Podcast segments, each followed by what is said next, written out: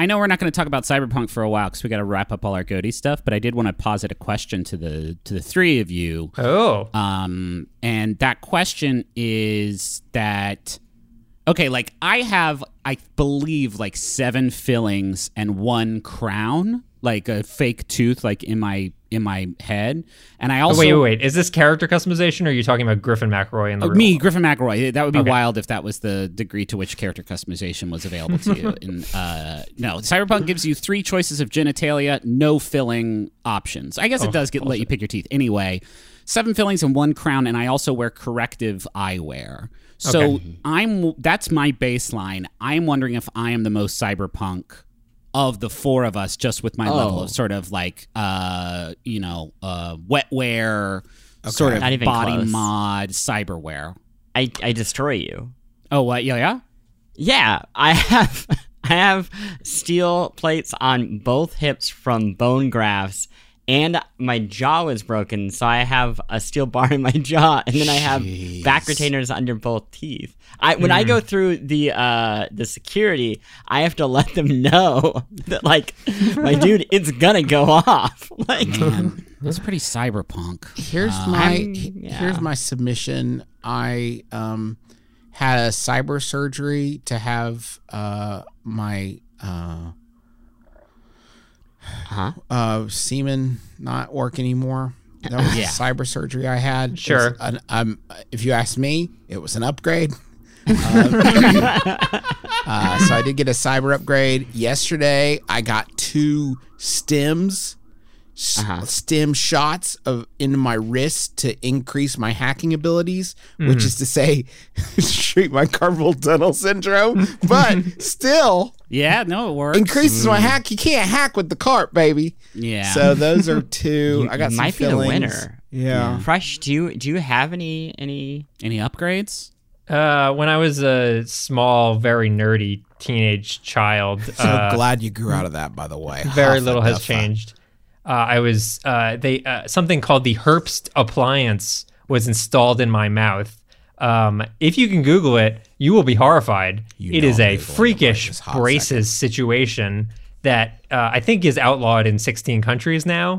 But for two years of my high school life, I had this situation. Dog, my man, this is this is the most cyberpunk shit I've ever seen. Yeah, you Bring it.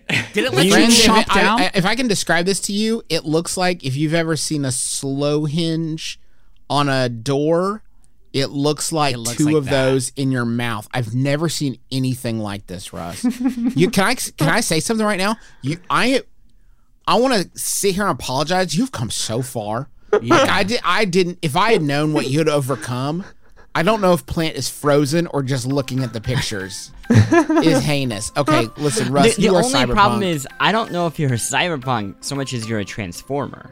yeah, I would hmm, almost A argue robot this in looks, disguise. This looks more steampunk to me. This Yes. It's Russ Punk.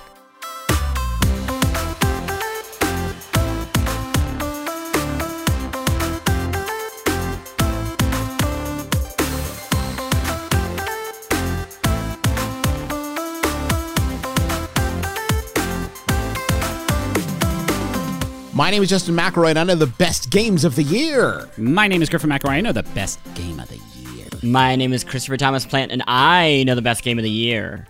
My name is Ross Martin. And I know the best game of the year. Fifty percent thought you were going straight into Lion King. Always down, I did it. but I've done never it. out. The besties will not, cannot be stopped. Uh, we are here again to wrap up this this incredible year, memorable, memorable year of video game entertainment. Um, we have so much to talk about. Um, Plante, what what do we have in store for uh, this episode?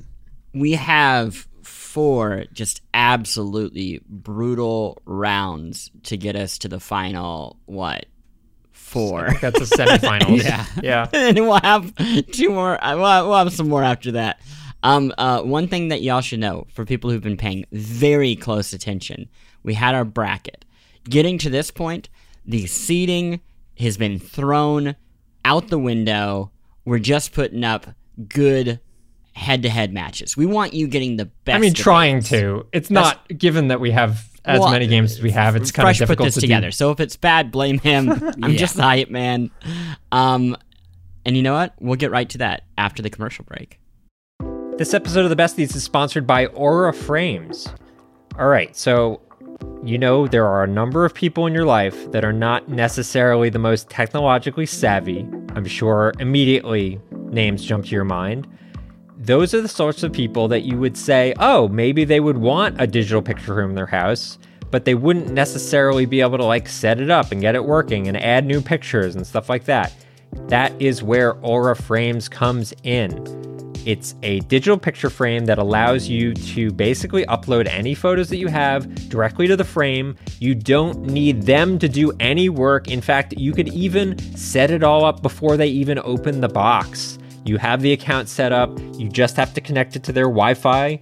And once that's done, everything happens over the internet. So you can add new photos, you can do whatever you want, and it all works completely smoothly. I set it up for my grandmother, who's 95 years old. I set it up for my mom, who's 70 years old. And they both love their Aura frames and they love seeing the pictures and new photos of the family all being added without them having to do anything. So I'd highly recommend it. I'm really, really happy with it. And right now, you can save on the perfect gift that keeps on giving by visiting auraframes.com. For a limited time, listeners can get $20 off their best selling frame with code BESTIES. That's A U R A frames.com, promo code BESTIES. Terms and conditions apply. These battles are starting early and they're they're coming in hard. Um Did we not? Okay, so this is round 2 Yeah. Yeah. of the of our original 16. We're down to to 8. Sorry, these uh-huh. games look familiar. And there's a reason for that. We've pitted them against each other before. Our first round is Paradise Killer versus Among Us. A listener pick, the sole listener pick to make it through our brutal Sweet 16. Yeah, and I would say, like, I think in the first 16, they were definitely, as you know, some matchups were like, well, we know this game is going to win, um, but we can sort of move on very quickly because we, you know, but we'll give some respect to the other game that that uh, has an earnest uh, shot at being good. Uh, whereas I think here we're really starting to get into, I have no clue which of these is going to win. I have an inkling, but Yeah. uh, this is a pretty heady matchup, and we've got a few of them coming at us soon. we Are you talked We've real? got to move faster than that sort of level of meta commentary uh, from now on. Okay, we're re- we're it's time. Fucking Yes. pick one right now, Russ. I've sensed the You him and? Han. Pick one. My gut uh, is probably Among Us uh, out Oh, of these games. Interesting. Ooh. Yeah. So so I, again, we talked a lot about Paradise Killer uh, in in part one. Yes. I'm not going to go in length about it, and we talked a little bit about Among Us as well. I you know I think Among Us falls into the category that Pokemon Go did a few years back, which I remember doing a like a hard argument for Pokemon Go, uh, which is to say it became and continues to be a cultural phenomenon. Uh, you know, we've talked a lot about uh, hidden role games and why it is so good at that, but really just the fact that um, it has literally brought so many people together in this very shitty time uh, to have fun with their friends in like in not in the same way that like you know you play a multiplayer game it's like oh shoot that guy cod kind of multiplayer this is like direct interaction with the personalities of people you know uh, Right. which i think i think is really meaningful and great um and i like the cute little guys they run around they do stuff Justin, you look like you have indigestion right now. Yeah, I'm really I'm weighing this one. I'm chewing on it because like I personally loved Paradise Killer a lot. It is so specifically my aesthetic and kind of thing that I enjoy. I, I, I but I actually think I'm leaning Among Us on this just because it's just been real a, a very powerful thing to be able to turn on and like bring people together, people of all different you know uh, uh, levels of interest in gaming, people who know each other or don't know each other. Um, we recently found out that um, uh, because of the ongoing unpleasantness, Sydney's sibling Taylor won't be able to come in for Christmas, and one of the first things that we said was like was started planning on like the Among Us game we are going to hmm. play that evening. You know what I mean? Like, and that Yeah. in this year specifically, I'm not saying that's enough to like carry you, but I don't think you could deny the sort of cultural Yeah. impact. And and I want to mention that specifically, like something that doesn't get a lot of attention but definitely should is how easy it is to get not, uh, cross-platform games going, to get multiplayer going. Yeah. Like there's no barrier to entry there, and that can easily sync the best possible game in the world. And it's just like like that, like so simple. the fact that and this indie for- indie studio came out with such a robust and like genuinely uh, hassle free online multiplayer experience that is catering to millions and millions and millions of people is is is a staggering accomplishment. Yeah. Yeah. There's Um, one other thing that I want to say uh, in praise of it. They were making Among Us too, and they stopped. And Yeah. they focused all of that effort into just making Among Us more like a living game. And I think that is great. it would be hard to have released Among Us what? They released it last summer, 2019? I think it's like two years old or something. Yeah. Yeah. To have that game be that old and then finally people come on board and you're pretty primed to be like, oh, you, you enjoy that? Okay. We're going to charge you again. like Yeah, right now, and we're it's in ready. fucking The- the- 3D now. yeah, every everything was like this just landed perfectly for us, and instead, um, they they played it smart, uh, and I, I think there's something like refreshing about an indie indie-ish dev uh, setting a, a solid example like I that. just to put up a, a I, I think Among Us is going to win. I I still think Paradise Killer I like better um, because it, it is just this type of game didn't we didn't get a lot of great entries of this type of game I feel like this year um, and it's like my like Juice said like my exact shit uh, and unlike a lot of games that I played this year that I liked like Paradise Killer is one of the few that like as time went on the more i looked back on it like fondly. Like the more i realized like that was a truly singular like experience of the kind that is is my favorite kind of, of gaming experience. So I, I think among us wins but i also i i cannot recommend paradise killer highly enough. Agreed. Sounds good. Congratulations to Among Us. The furthest I think any listener, not that we've done been doing them ver- for very long, but this is a very impressive feat for a listener pick, uh, which is made into the semifinals. yes Congratulations. Uh, next up, uh, whoa. Animal Two games. Crossing versus Kentucky Route Zero. Justin's Not thrilled about this matchup, but my options were pretty limited, so Yeah. sorry about that in advance. Um, should, sh- let's talk about Animal Crossing. We didn't at all in the last episode, assuming Yeah, that we yeah, would do it in this one. Uh, I think a lot of the same things that we just said about Among Us, we could say even more so about Animal Crossing because it is it this this franchise has always been its own thing. As much as people can like say it's oh it's like cutesy Sims or what like it's it is truly a thing of its own. Uh, and it occupies, I also think, like Among Us, like this space that non gamers are excited about. My uh, my wife Rachel does not play video games. She was she started playing uh, the 3DS Animal Crossing earlier this year and got a Switch to play New Horizons, and it's a game that we play together all the time. My dad got in on Animal Crossing. Uh, his wife Carol got into Animal Crossing, and I will My go wife, to who parties. never plays anything. It's it's astonishing. I, I go Yeah. to I go to parties that uh, that that Dad throws at his island and go to his little uh, amphitheater that he built uh, where he puts on uh, illegal productions of Hamilton. Like it's it, the, it's it's fucking buck wild. The the reach that this game has had. And I, it would not have had this reach if we weren't in the middle of a global pandemic. Like I, I, I truly think that that's probably true, but it is it is uh juice called it the most important game of all time i think when we first did an episode where we talked about it and that's a that's a goof but i also like uh i i think a lot especially as we get close to the end of the year here like um how we are going to look back at the entertainment like media of of this year. Like walk, looking back at like old episodes of SNL you know 10 years from now and thinking like oh god that was so fucking weird that like that is how we had to make things and enjoy things in this year where we couldn't like be in the same place together and when I think about how we're going to look back on Animal Crossing like that like it it genuinely makes me uh, kind of emotional because I cannot I cannot imagine like going without that experience. Like going without playing going to my dad's like hamilton animal crossing productions online and feeling like as funny as it was like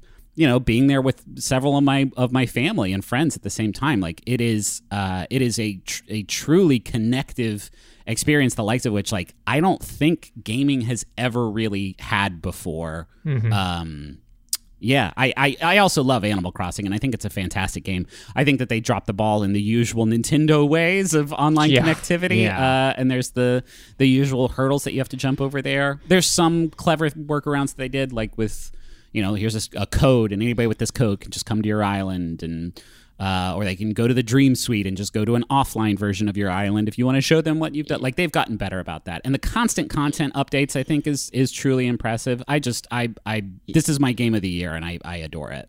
Yeah, I Plante, you want to talk to speak to? Yeah, I- I'll Kentucky? speak to that. I, I think all of that is true for the month of March. Um, I think that my problem with Animal Crossing, and I and I love it, is Nintendo's failures and typical failures with online are so huge with this Yeah. game that it prevented something I think like miraculous from happening. Like I think for a month we saw people just muscle their way through the headaches mm-hmm. of getting online to enjoy this game. And like, okay, I remember whenever we would get to have a polygon to get together, and it's like, well, I'm gonna have something else to do for an hour while I wait for Yeah. people to load in and load out and do all that. And this could have been truly like a the best game of all time sort of thing. If the online was just basically as good as any other online game in existence in the past Yeah. 10 Yeah, years. imagine if it was like on the level of Among Us, it would have been outrageous. Of course, yeah. unbelievable. On the And level of what- like Power Rangers Battle for the Crystals, like anything, Yes. any any, Anything. any game. Anything It's at the bottom of the list. world. So like anything above it is an improvement. And that's that's what I find so frustrating about this game is I I agree, especially during like March and April, it felt like this was just the most astonishing thing to happen in games.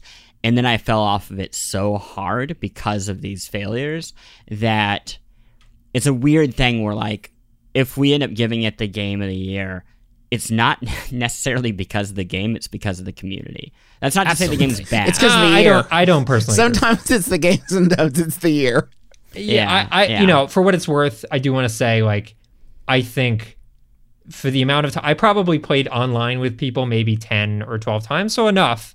But I think it's still. I mean, it's the best Animal Crossing game they've ever made. That's I don't think a question. Yeah. I think it is a pretty spectacular game. It's a game I'm still playing. I play like Yeah. once a month to like I- get fish and bugs and stuff, but I think it does hold up even without even considering the sh- very very shitty online. I think it holds up as a good top 10 game. But I it without the online stuff, it's like a, I think a chore can- I- I- simulator.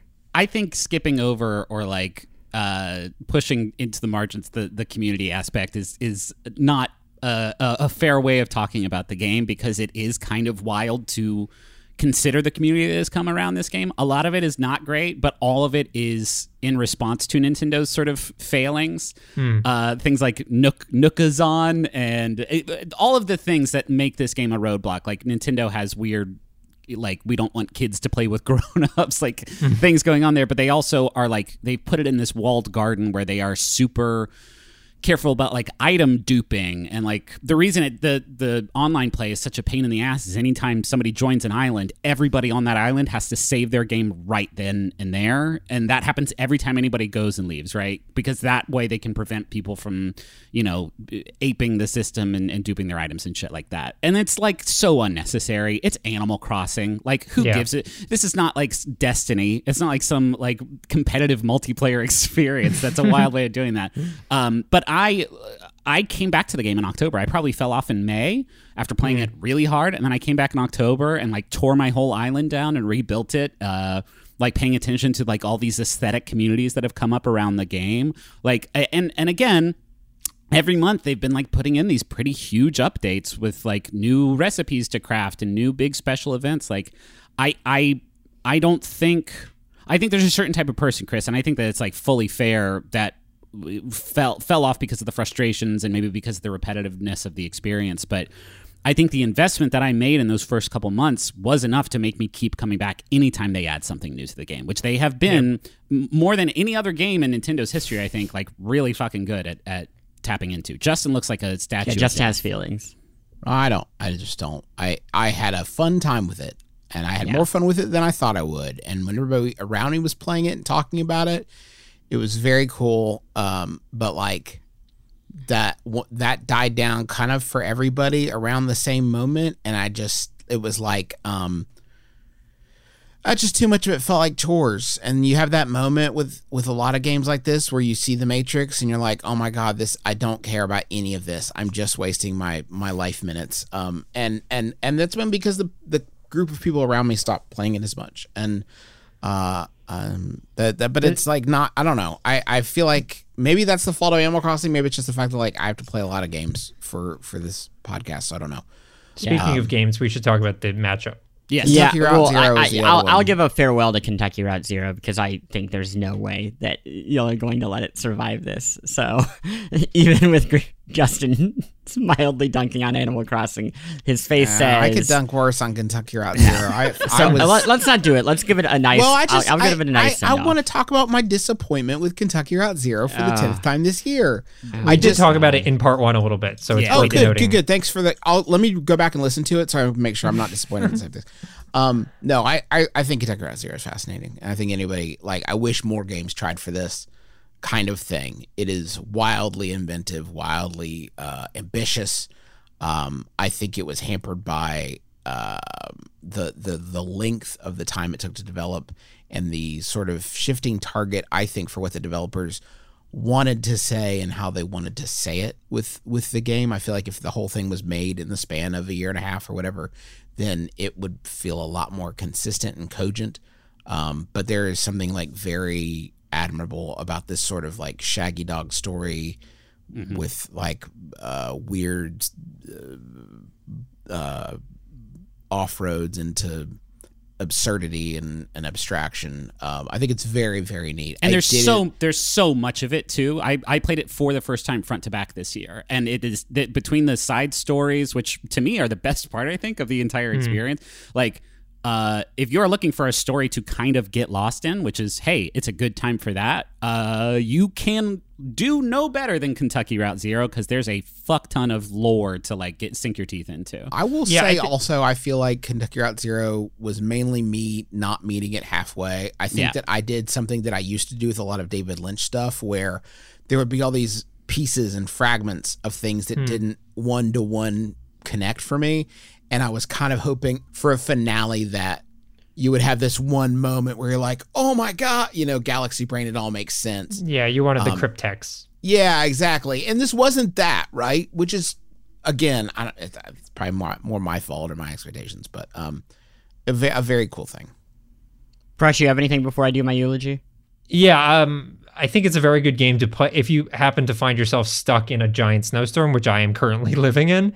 I think it's like a perfect game for that. It's like a really good alternative to like cozying up in like a comfy chair and getting all warm and cozy and just like uh, having it absorb you. Um, so I think uh, you know, but we talked a little bit in part one about how the like quote narrative didn't land with me, but I do agree with Plante that like the the vibe and like we you know art obviously it should make you feel something. And it certainly like when i think back i have a have like part of my brain has like enveloped by the vibe that was kentucky route zero.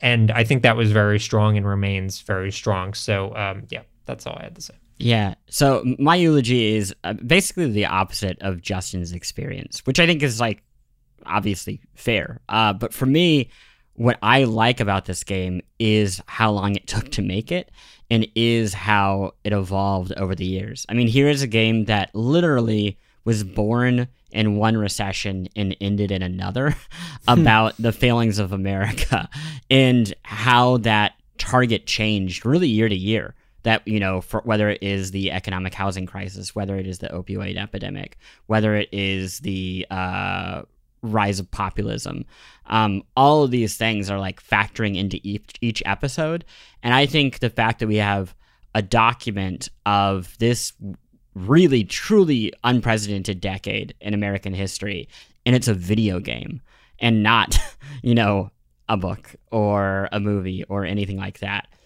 is is incredible. I mean, you know, people are always searching for video games as, you know, when are we going to have this moment of being an urtext of, uh, you know, American history? And like, That happened. It exists. Um, you know, whether or not everybody loves it or not is is a whole different argument. But that is so special, and I I don't want that to get lost on people. Um, Yeah. That like we we got that thing, um, because it, it's pretty incredible. So with that, I bid it farewell. We love you, Kentucky Route Zero. Kentucky Route Zero, for what it's worth, showed up in the very first Game of the Year conversation of Fucking the besties. fantastic. I know. Incredible. Absolutely amazing. and it almost won because but then we were like we should wait for it to finish sorry Yeah, Kentucky years Route. Zero. Next matchup, I assume, will also be quite short. Yeah, I think we can keep this pretty short just because we talked a lot about Ori and the of Will of the them, Wisp yeah. and how great it is in part one. Um, it's it's going up against Hades. Yeah, let's talk about Uh, Hades then, because we also did the Animal Crossing thing to Hades, which is like, oh, it'll be one of our Yeah. final two. So let's. Uh, do we do we really need to talk about it right now? Because we're gonna talk about it a lot more. We have two more chances to talk about Hades. Um, I feel like if we don't talk about one and then do talk about the other, it gives a bias towards the Yeah. one that we just talked about a lot. Like, it, Well, 'cause we I forget figured all we the could good just things say that. Hades is moving on. We've talked about Ori and the Will of the Wisp already. I don't Oh, want to do. perfect. Okay, well, this will be a short. Yeah. Yeah. Uh, Ori is very, very good, and It's for, very good. and I think it's one of the best. One of these, they have. I, Ori was already the first was so pleasant already. Yeah. Ori has chipped away all of like the little annoying things until it's just like.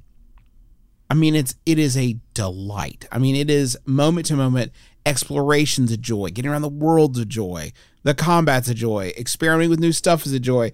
It feels so uh, fun and free and the level design of this thing is so impeccable i constantly felt had this feeling of oh i don't think i'm supposed to be here but i'm going to keep going forward just in case and that's like they sustain that the entire The game of this this sense of like oh i think i've messed up actually pretty Yeah. bad but you haven't you've just gotten to where it is and it's making you feel this way um and, and i think that's phenomenal I don't think I've ever had a Metroidvania make me cry before. Yeah. That's a first. This is me neither I love Metroidvania games, and this joins the pantheon of like Symphony of the Night and Aria of Sorrow and uh, uh, Hollow Knight Yeah. that are like games I'm going to con- I'm going to replay this game like frequently I imagine because that's what I I've, I've beaten Hollow Knight like three or four times now like this is and this game joins that that list which is a very very small list and uh, if if you missed it this year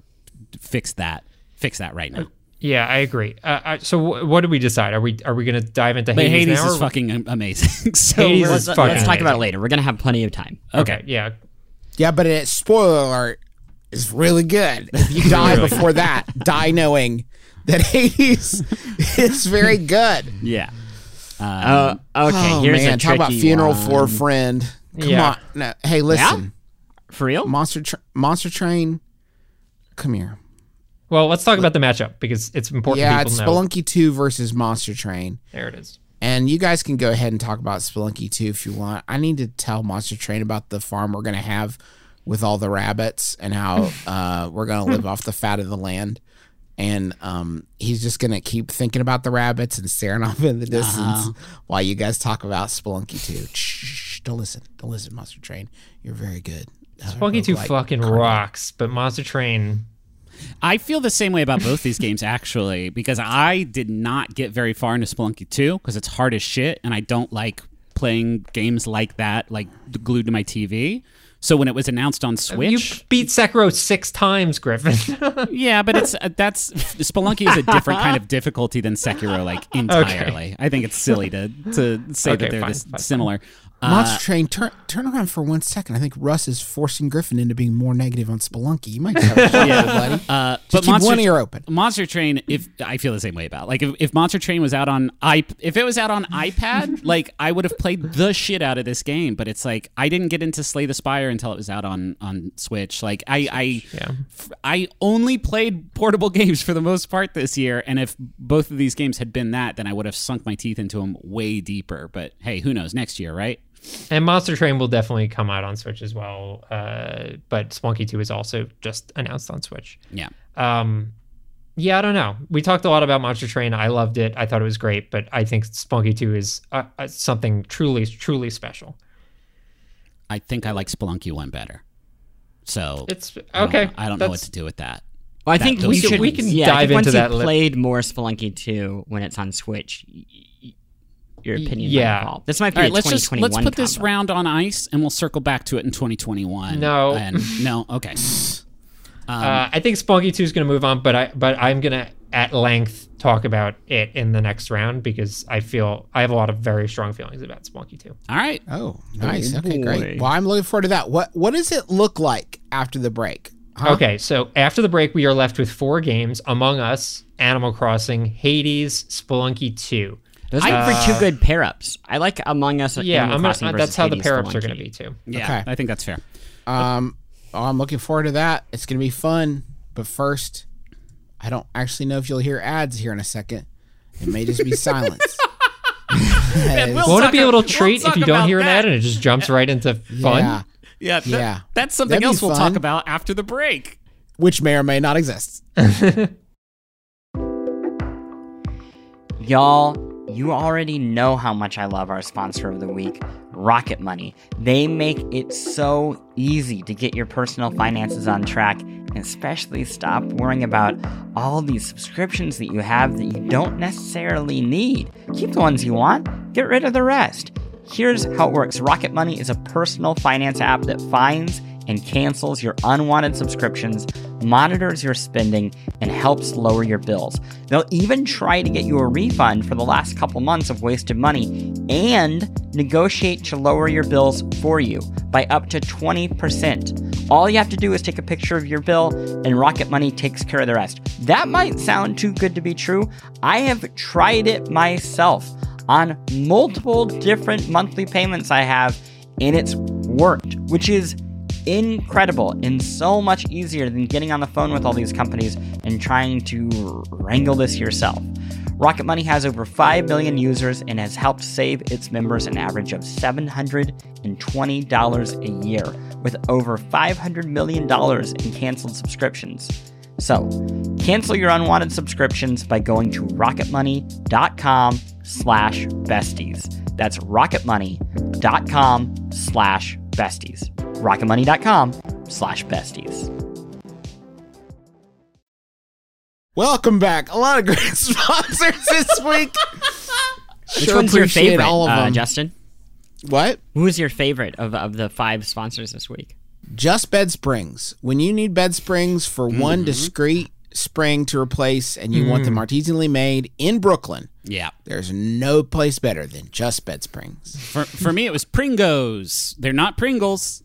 They're gluten free, and they are sent to you in a little box, a discreet box that says Pringos on it. and they're not edible. They are No. coasters. and birth control devices. Uh, okay, so we've got um, Noovering presents Pringles. we've got two big matchups. Um, Can we uh, let's let's do uh, Hades versus Spelunky first because Yes, we I didn't love talk that. about either of those games. Really. Yes. So, why, how about Team Spelunky 2 goes first since we just Okay. sort of talked about it and danced? I'm going to talk about Spelunky 2. I have played more Spelunky 2 than anyone in the podcast. According to Steam, I'm at around 85 hours in Spelunky 2. I have not beaten the game. Uh, there is a true, quote, true ending to the game that I have not reached yet. I've gotten very, very, very close, but I have not beaten it yet. Um, pretty good. Wait, are you So talking here's what about was you've gotten very close on the CO.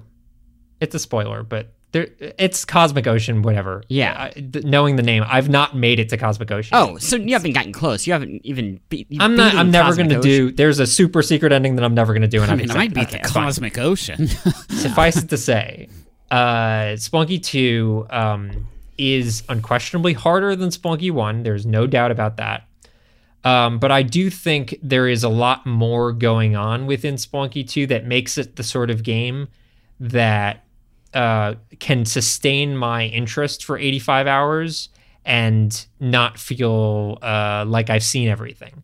Whereas when I became an expert and remain an expert in Spelunky HD, I basically had seen every like I feel very confident that I've seen everything and essentially know what every scenario can really throw at me.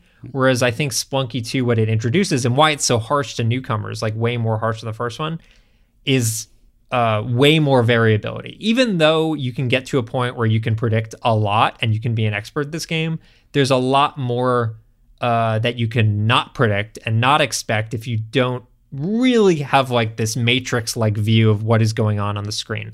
The simple example very early on, the molds that everyone has talked about, where they come crashing down through the ceiling.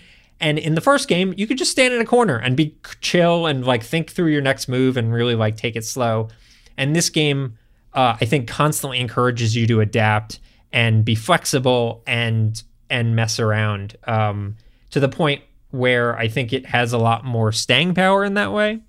Um, I would also add uh, the post game support has been very good. They've released probably 16 to 20 patches since the game came out, changing like very small like game feel things to like larger like there's an Olmec boss fight that plays differently than it used to. Um, they've really uh, I think been very tapped into the community to like follow this game. Um, The last thing I'm going to say Please. is they just now yes. uh, now six five months after release added online play to the PC version.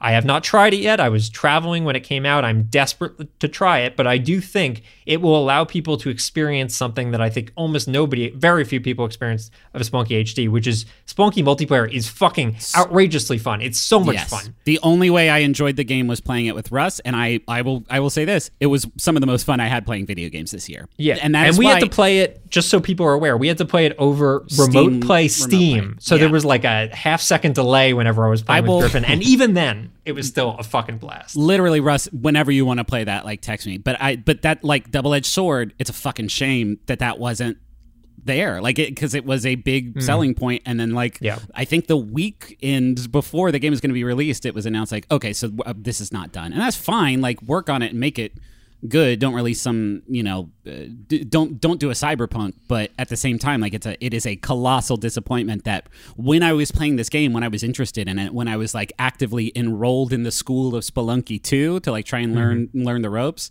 the way that i wanted to play it was like not there that Yeah. that kind of sucks uh Yeah. because i think playing it solo I, I Spelunky one, I was totally down to learn all of its systems in this like really punishing roguelike format, but the scale of Spelunky two it is just too much for me to enjoy in the roguelike format. Like making it as far into that game requires a lot more work than Spelunky, mm-hmm. and it makes it just too punishing for me to get a blob of lava dropped in my head, and then that's fucking it.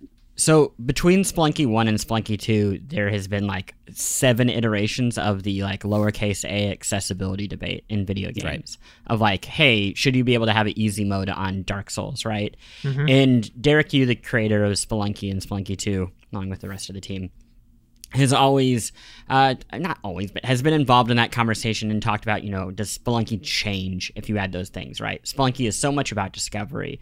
It is about not being able to just go and find all the things in it right away. That to add some of those features could hamper the the experience, right? What I think is interesting is I think that's true. I think you fundamentally have to set out to make the type of game that you want from the ground up to allow for that accessibility. And I, in some way, feel like Spelunky's design going into Spelunky 2 was a trap in terms of further limiting its audience. Um, because by going, being more Spelunky means being more difficult. It means adding more secrets. It means setting up barriers to finding those secrets. And then the opposite is Hades, which feels like Right. a roguelite built from the, the ground up to have the widest imaginable audience possible. And that is options like the God mode, which we talked about, where you know you get more health each time you die. Is that better right? yeah, armor. damage resistance Yeah. every Yeah. time you die. Yeah. but also the fact that like as you play that game it just gives you other types of games within it. It's like oh hey it looks like you're sticking around. Do you want like a home management sim? Oh hey it looks like you might also be interested in like a romance like a light romance sim. Um like there there is so much layering that if you don't like one part of the game it's like no beef. Um we have a new thing that we're going to show you in like three or four runs after this.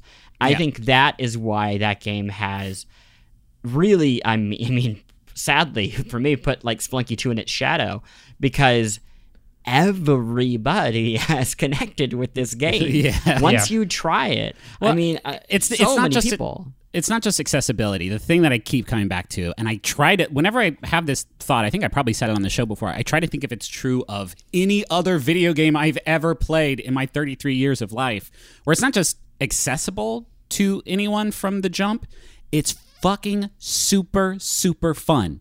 Like that first run it doesn't lock it. You start with the basic starter sword and shield with no upgrades no idea of like what the how to like build a build for yourself as you play. And that mm-hmm. first run is still awesome. Like it is still super enjoyable. I i, I think i'm contrasting it right now because i'm trying to like break into cyberpunk to see if there's anything salvageable yeah. or fun about that and like uh, i'm so far into that game so with this build i've been making and I it's have, not fun at all where hades is just like here you go it's a fun I have, game I have played. Um, it's probably over a hundred hours, considerably of Hades. I have beaten it. I can't even tell you at this point. Probably 30, 40 times. I know I could get these exact stats if I looked them up. Um, it and every time I beat it, I'm finding these justifications for why I want to play more. Like, oh, you know, I would actually like to see how this little story thing ends, yeah. or I would like to unlock all the weapons, or whatever and every time I play it, it's good. it's yeah. every single time it's fun, no matter what. There's some. There have been a few weapon aspects that I was like, this isn't really for me. I don't really like the this particular way of doing it. But um, you know, I, I, I it, it is, and it's very smart about giving you these sort of threadbare justifications for continuing to play. It's like we know it's fun, but like, if you want, why don't you find see if you can get these two characters back together, or see if you can free this person or whatever. And it's just sort of like this back of mind, like I'm not goofing around. I'm doing yeah. my job, but it is. Yeah. It just happens to be a very fun job. I think it is, and I've said this before. It's the funnest game ever made. Nothing's more fun than Hades. it's because it's constant. What is fun? It's that constant loop of learning and then implementing what you have learned. Hades is giving you 30 different loops every time you're playing of like, oh, this is fun. You know, if I combine this with this, this is this. And you're mm. doing that kind of calculation in your head constantly. Like, it, there's never been anything that layers it on. Like I, am going to run this past y'all. Let me know if this is too crazy or too wild. Hades is destiny for people who ha- don't have time.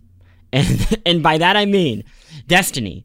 You start it up, right? and immediately the second to second feel is good, mm. right? The combat is good the very first time you play it. Right. Destiny, Hades, they're both about just rapidly acquiring power. You get more and more powerful. You take on the the the junk, and you use all that junk to like go, I don't know, dress up or decorate things or have all your like silly non-combat things. The difference though between these two, um, Hades single player and runs take about a half hour to an hour at tops. Uh, Destiny, a part-time job. if you're doing it right, baby. um, yeah, no, I think it's Hades with a with a bullet. I think. Uh, I, I to to push back against that Plante, the only differentiate uh, mm-hmm. differentiation I would make is that I feel like it is much more case of like it's not just length; it's like all killer, no filler. There's many parts of Destiny that are like only uh, filler okay. for a little bit. Yeah, that's why I said yeah. people who don't have time. yeah, well, time though, I could have an infinite time, and Hades would still be a better use of it because it's more fun. I would just say, uh, just before we put Spelunky to bed, uh, real quick, I would say I. Uh, just to echo what Plante said earlier, I do wish that there was a version of uh, that were that Spelunky was essentially split, right? Where there's the like quote easy version and the like real hardcore Spelunky fan version, and the easy version could like ease people into what is a Spelunky game uh, unfortunately, there is a varying difficulty, but the easy version is really like hard to very hard, and the true Spelunky version is next to impossible. Um, and it's a bummer because I do think there's so much joy that can be generated by Spelunky 2. And I hope that online sort of flips that switch yeah. as well as the release on Switch, I think will help that.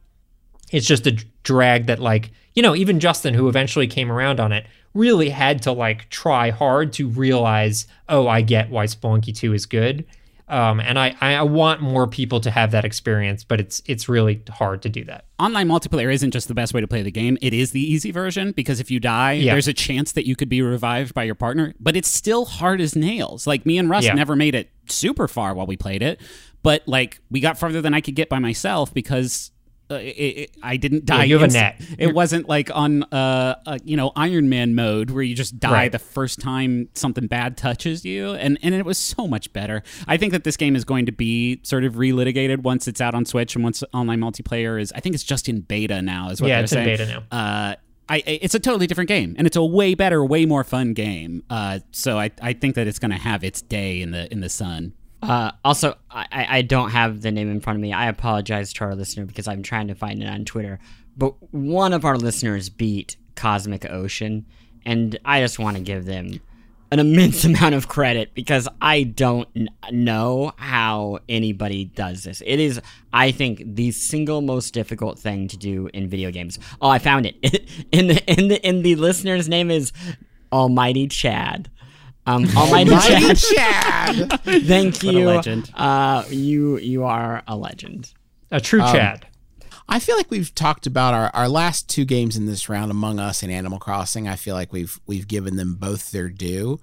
Um, I for and I and I think it's a perfect sort of uh, pairing for Yes, this because I think these two serve very similar purposes for very different uh, times in the year. The the the distinction that I would place is that I feel like Among Us was better about connecting people all around the world, and I feel like Animal Crossing was at least for me better at connecting people who are like in my immediate Yes. uh, sphere. But these are both about connection in a year when that was um, really tough. It's it's way more. Animal Crossing is far more insular, uh, both from the perspective of the pe- when I played this game, it was with our uh, you know the people that me and Juice work with, and it was with uh, you know Rachel, and it was with my family, and I I I genuinely that's my favorite way to play video games right? Uh destiny 2 wasn't so hot this year but that used to be my jam. Like i would play raids and stuff with my pals and and stay in touch that way. For me that was animal crossing this year and i'm glad that i had a game like that uh, but it's also insular in the fact that like the community is like completely bonkers and builds all of these systems to play together. And there's this whole black market economy and people like trading a hundred real dollars for a fucking digital squirrel or whatever. Like that stuff is uh, wild and not always the healthiest. Uh, but to me it was a, a far richer experience than among us was because of the people i was playing with. But i also recognize that that is a me thing. Like that is uh, I, I probably wouldn't have gotten back into the game if, if my wife wasn't playing it if i didn't want to like you know if i if i wasn't watching youtube videos of people who had gone so hard in these new ways to design the island and sort of inspired me. Like that that's that stuff was very personal in a way that among us I've never had as per we we played it with a you know a big group of folks and that was fun but um it, it didn't have the staying power that those online experiences with Animal Crossing had but I also don't think many people had those Animal Crossing experiences partially because of the type of game that it is and partially because of Nintendo's like at this point like comical failings at making a, a competent online gaming experience Yeah, I, I also wanted to call out. You know, I think it's reasonable because on on its face and to and a lot of extent, it is like a chore simulator. But what grabbed me about Animal Crossing and why I ended up playing it for much longer than I, any other Animal Crossing game was the nature of it being a creative platform. right And normally I'll like coast on the creativity, like Little Big Planet. I've never fucking made a level in Little Big Planet. I'll let Griffin be a maniac and do that. Yeah. But but in this game, there was something about the approachability of the creativity where I felt like I could do interesting things and have people like get joy out of that. So for example, I was like, well, I've been collecting all these dinosaur bones. I have a lot of duplicates. I'm going to build a dinosaur park and like carefully arrange each of the like skeletons uh, in like a really interesting way and plant bamboo and stuff like that. I'm gonna spend two weeks collecting gnomes and then make like a giant gnome army with like a throne at the front of it and like those aspects I think were what I think helped every- the community like engage with it even when they weren't actively playing. Like the fact that tweets and stuff like that would spread because Right. people just wanted to see like what can you do? How you spend all this this? time in this game. What are you going to do with it? Right. My favorite part about this Animal Crossing is how they added just like basic quality of life features, like being able to like look at a map and then be able to like arrange your island however you want. Oh Yeah, no, wait, they didn't do that. Well, no, it's they did that- absolutely miserable making doing all the things you talked about. The reason I didn't do it is because it's like, well, I don't have hours to on graph paper map out what I want this to look like, destroy everything, I mean, use my my nook points to to pull all this off, and then manually rearrange everything like I am like a uh, uh, home interior decorator stuck in the Resident Evil One universe.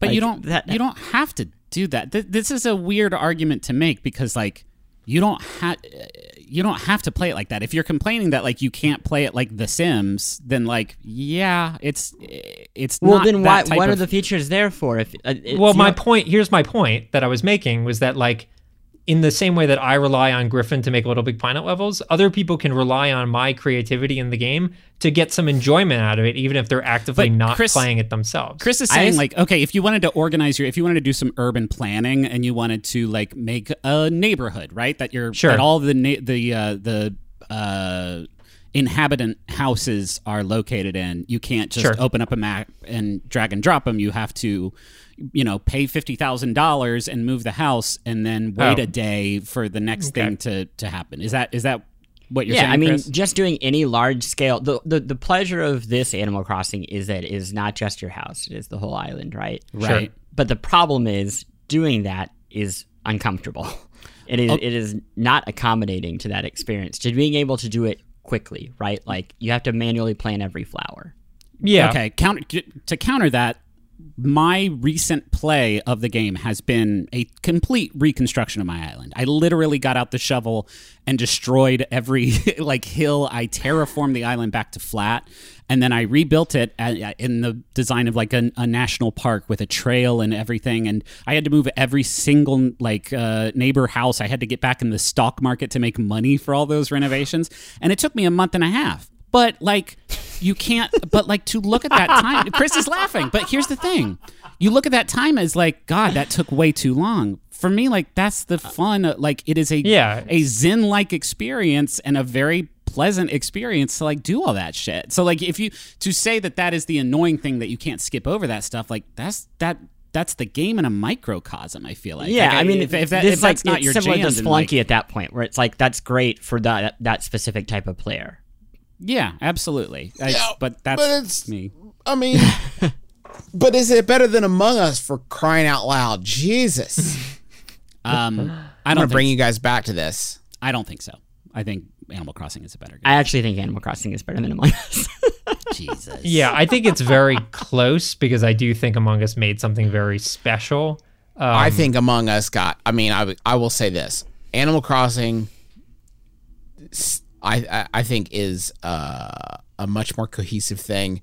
I think Among Us, to detract nothing from it, got extremely lucky in that in in the got was very fortunate this year with the way that it sort of spread mimetically. Uh, this thing is. Uh, if you don't have kids that watch YouTube, you don't know that Among Us is like it's wild. It's Minecraft. There are, it's it's like there are lengthy yeah. like uh real life reenactment videos just in like people dressed up like Among Us characters like reenacting Among Us situations. Like it's bizarre. My kid will watch Let's Plays of Among Us with and has no interest in actually playing it.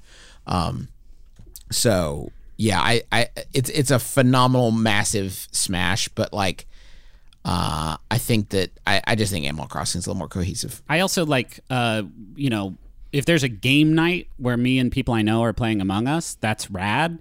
But the like sort of seamless online multiplayer uh, matchmaking stuff is kind of lost on me because I have literally no interest in playing this game if it's not with people I know. And I know that that's Yeah. that's there and you can do it, but I don't think the game is rich enough to like enjoy without the like personal aspect of of lying to your friends. To me that's like the whole thing.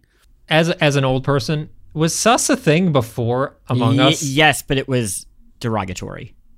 Ah. Yeah, it's had like a I long mean, isn't it still There's- derogatory? It's still not. It's not celebratory. Yeah, Yeah. yeah, but it was much worse.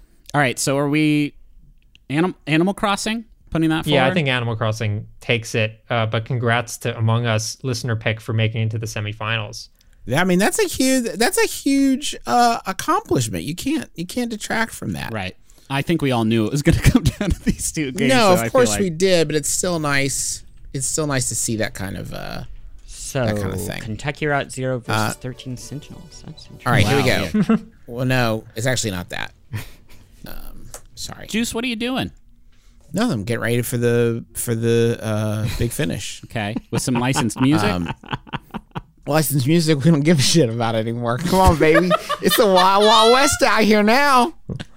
Here it is. The moment we've all been waiting for. The final countdown. The best two games of the year, scientifically chosen by the besties. Among Us is gone. Spelunky, dead and buried. It comes to this Animal Crossing and Hades competing for the top slot, the illustrious besties game of the year. And congratulations to Hades. Uh, d- does anybody want to say anything about Animal Crossing before we um, move on? Or I mean, is that is it, where is everyone? Maybe when- I think this is how we usually do the final round before yeah, we like get into right. And it's uh, usually very contentious. It's almost always two v two. yeah. Hmm. I mean, I I Ah, well, let's just do a hot take then. Let's see if it's going to be what it's going to be because we got other stuff to talk about. We do. I would still like to talk about Fenyx Rising and our show getting canceled and Fenyx Rising, whatever pops up. Um, I think I, I, I, the memories that I have made as like corny as that sounds with Animal Crossing this year are are very sort of special to me and will continue to be. And so for me, Animal Crossing takes it, but that is more a player experience thing than it is game thing because I think Animal Crossing does a lot of stuff really well and facilitates those those kinds of memories but it also for everything it gets right. It gets something almost always network wise wrong whereas like everything hades tries to do it knocks the fuck out of the park. So i think mm-hmm. hades is is is a more competently made masterpiece of a game. What's your played- favorite game? i played it a lot but i i just i can't get over the the time that i had with animal crossing. So for, for me that is my that is my personal GOTY Okay. So Griffin is with Animal Crossing. Um, I I will say, and this will probably clinch it. I will say that I've got to give it to Hades. I have spent countless hours with Animal Crossing, but you know, to to echo Griffin's point, like I think if Animal Crossing nailed the network stuff, it would be a very very tough situation where it wins hands down. Animal Crossing fails that stuff so spectacularly that it is really hard to elevate ele- elevate it above something that just not only not only does Hades nail everything that it tries to do, whether it's narrative, voiceover, music, gameplay, whatever, but it essentially invents a new take on how a roguelike can exist in a way that is constantly evolving and not just like a hey i'm 2% stronger thanks to this upgrade i got. Constantly evolving narratively constantly letting you uh, chase new things learn new stuff about the characters. I still have i still haven't unlocked a companion. There's an entire button dedicated to summoning a companion. I still don't have one. Yeah. Uh, so uh, you know i gotta go with hades uh, as much as i really really love animal crossing. Yeah, that'll probably clinch it right there. I don't know that. Chris, Chris, you gonna do Animal Crossing? Chris, So- think of it. Think of the. T- t- but think of Tom Nook. here are the two things that I think both games gave me a lot of joy and gave people a lot of joy in a year like void of joy. But I think they're two different types. I think Animal Crossing's joy was like, hey, life has been taken away from us. And here's like a replica or a facsimile of the real world that can help you transition into the suck of just not leaving your house for the year. And eventually, I, I think we all kind of just accepted the, our fate. And it was like, okay, well, I guess we're just not going to ha- hang out in public spaces. and for that, I love it as this like transitionary experience. But the when I think of Animal Crossing, I don't know if this is like good or bad. It is the pandemic to me. Like playing it, you know, like how you have certain music that you play during, or that you was playing during a moment in your life, and then, then you like go back and listen to it, and you're like, whew, like this is just high school. Like I, I, I cannot shake that. Um, that's that is Animal Crossing for me. Hades, I don't know if there was a game like it this year that uh, made social media seem normal. Like people just completely um, drooling over the sexy gods and goddesses of Hades, um, or just like fanning about whatever silly mechanic is in the game, or showing their different builds. Um, it really felt outside of this year. It felt like something from like last year, um, and that I, I, escapism is not the reason to play video games. Obviously, we've celebrated a lot of things here that are not about escape. Um, but wow, was it's weird that a game uh, about escape, escaping hell, um, like kind of accomplished that exact goal. Um, not to try, I'm not trying to change your mind or anything, but I also Yeah. could argue that exact same thing for Animal Crossing. And in fact, I would argue that I saw more like social media stuff about Animal Crossing than I did about Hades. Like to me, that was the escape, and that was the thing that people were sharing, you know, tweets about their design or their home or their new haircut or whatever the fuck. Like, I think I think you could leverage the exact same. Oh yeah, sort but of those people compliment. are dorks. Yeah, all right. Yeah, a great point and well made. Um, I I just don't think any. I, it would be. I can't think of the last time I enjoyed a game as much as Hades. I mean, I really I. It's been five years. Like I, I don't know if there's anything that that is close. It's definitely the funnest game ever made. Um, and now it's the. I think it, it, stop me if you disagree, but now I think it's the besties number one game of 2020. all right. Yay! Great job. Congratulations. Also, man, The battle- like what a good year for video games. If literally year. nothing I else. edited it out. I edited it out where you said after um for video games. I cut that. Oh, part. no. So it's just yeah, no, no, no. We, we cut that. So it's just what a good year, and then there's 20 seconds of silence. Yeah. Um. So okay, we. um. uh, I want to. Can I talk? Can we just talk about Fenyx Rising for two minutes? Because this is bothering me. It came out like a month, uh, uh, forever ago. It's it's a really it's a very pleasant little uh uh Assassin's Creed meets Zelda, mainly Zelda kind of thing meets Hades meets Nintendo like, some of the 64. And I say that as a compliment, Yeah. like in a real way. It is very old school in its like Yeah. go This here, is an collect honorable. We should clarify what is this segment? Is it an honorable mention segment? This It's is an an honorable honorable mention. mention for Yeah. Immortal Fenyx Rising. Yeah. Okay. I just wanted to get it in there before we got into the other stuff. Um, I've I've finally been playing Dragon Quest XI S, and I also think this is the time of year that the, this is finally fucking hitting for me. I've tried to play this game five times, and for whatever reason, and now I'm like 30 hours into it. What are you and, like, playing on? Uh, Switch. It's on. Yeah. Uh, I, I I think I'm gonna play on Switch, but it's on Game Pass, I believe, for both Xbox and PC. For people Cool. who are curious about. I've never played a Dragon Quest game before, other than Dragon Quest Builders, and like, so I was never really willing to understand what this franchise was about. And it's like, it's just a JRPG ass JRPG, but it also invented a lot of that shit. And so watching it, uh, I just reached the second act of the game, and it takes a narrative turn that focuses on my favorite character in the game in a delightful, delightful way that I won't spoil. That like really surprised me. Uh, so it's it's just a it's a fun little sightseeing tour of just some wild, uh, And what some is wild this? places. Dragon Quest Dragon Eleven. Quest? Uh, it's it's so it's such a slow starter. Yeah. a painfully slow starter, but it, Yeah. it Right. goes somewhere Hard cool. Pass. Um. Anything else? Fresh. Uh, I just started playing last night. Dicey Dungeons on Switch. nice. It just just came out on Switch, and it is very very good. It is probably it is my favorite dice based RPG. Uh, it's been on Steam for ages. I believe Terry Cavanagh made it. Yeah. Um, but it's just incredibly well made, really approachable. You can hand it to anyone, and they can jump in. Um, if you like Slay the Spire stuff like that. But but I think much more welcoming than those sorts of games. So highly Uh, recommend. I was gonna talk about Immortals Fenyx Rising until last night when I was just not feeling it so much anymore, and I wanted something a little bit faster, so I switched to this hot, sweet game called Crackdown Three. And y'all, oh my Crackdown God. Three, pretty good. You ever had that experience where you go back and play a game way after you've had like all of your expectations for it?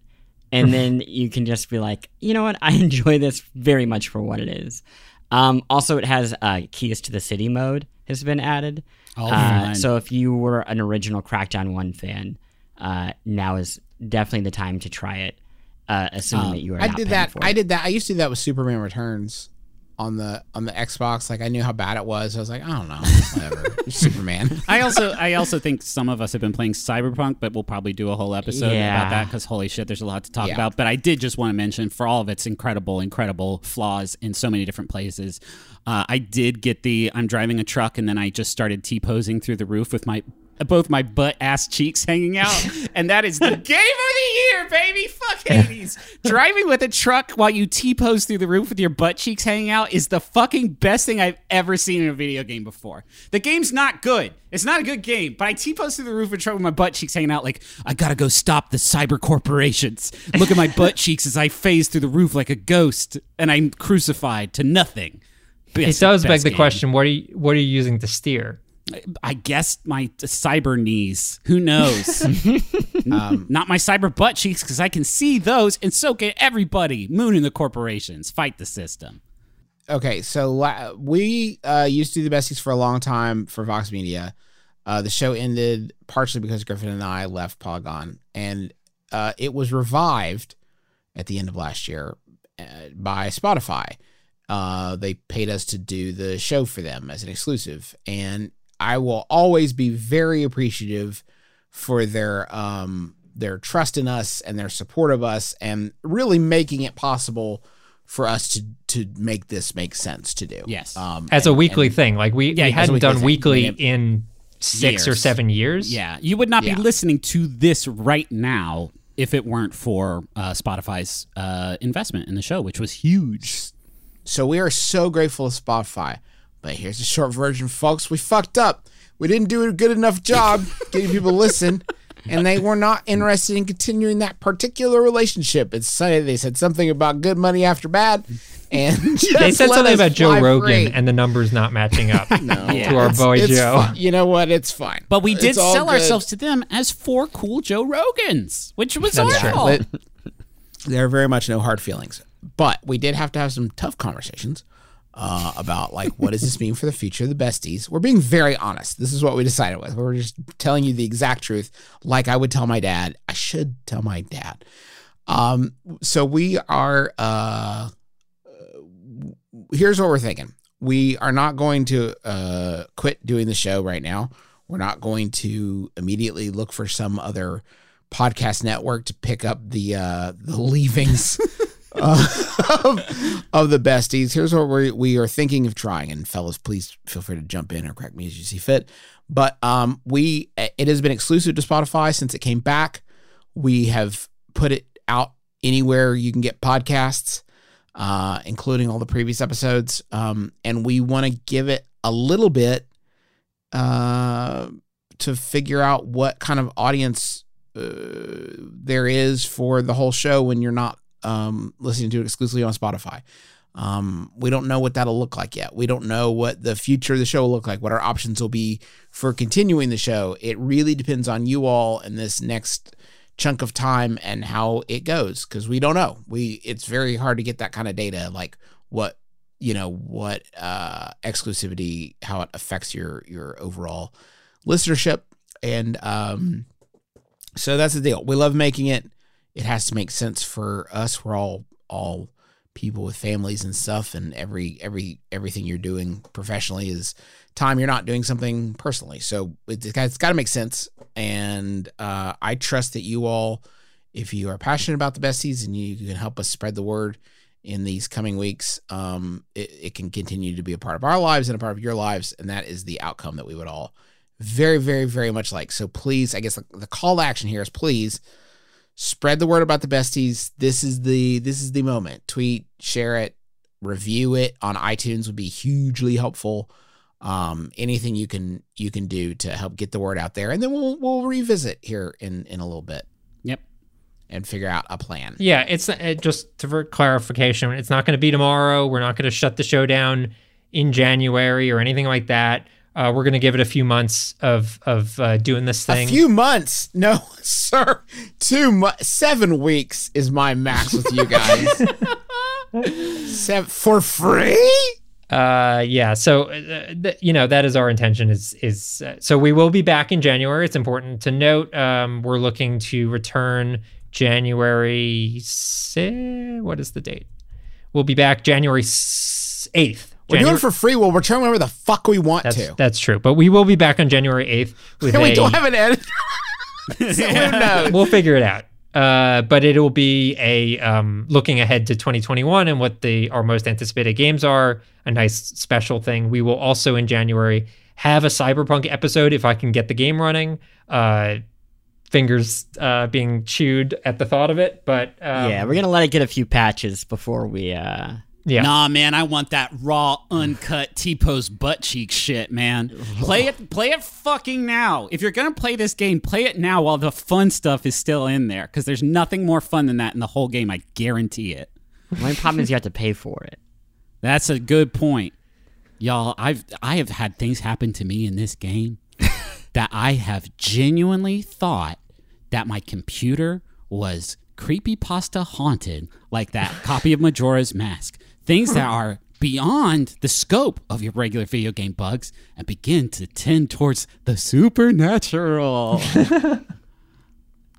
Uh, so anyway, uh, yeah. Thanks for everything. Thanks for for hanging out with us for this past year. Thanks again to Spotify. Seriously, sorry we didn't do a better job. Um, hope we haven't burned all those bridges. Thank you to the fans specifically for failure. supporting the Yeah. show as they have. Yeah, it's not your fault. It's our fault for not making a better show. I think we can all agree on that, right?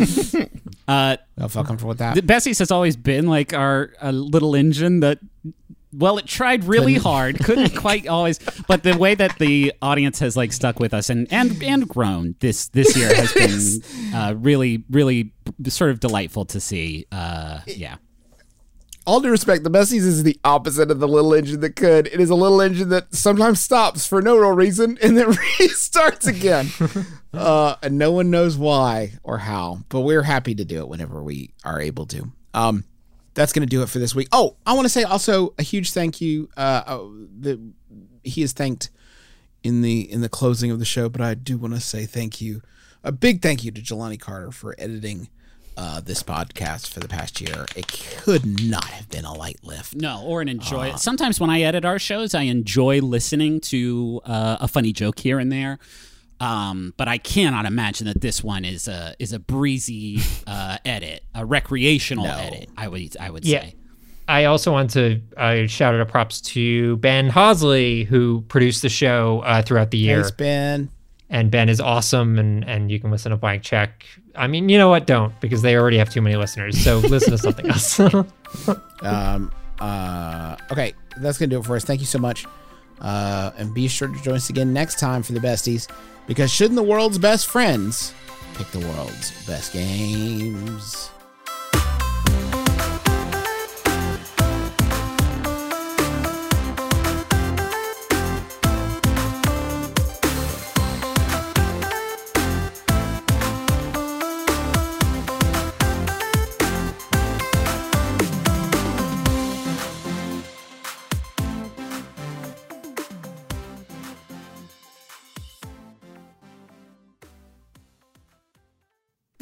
Besties.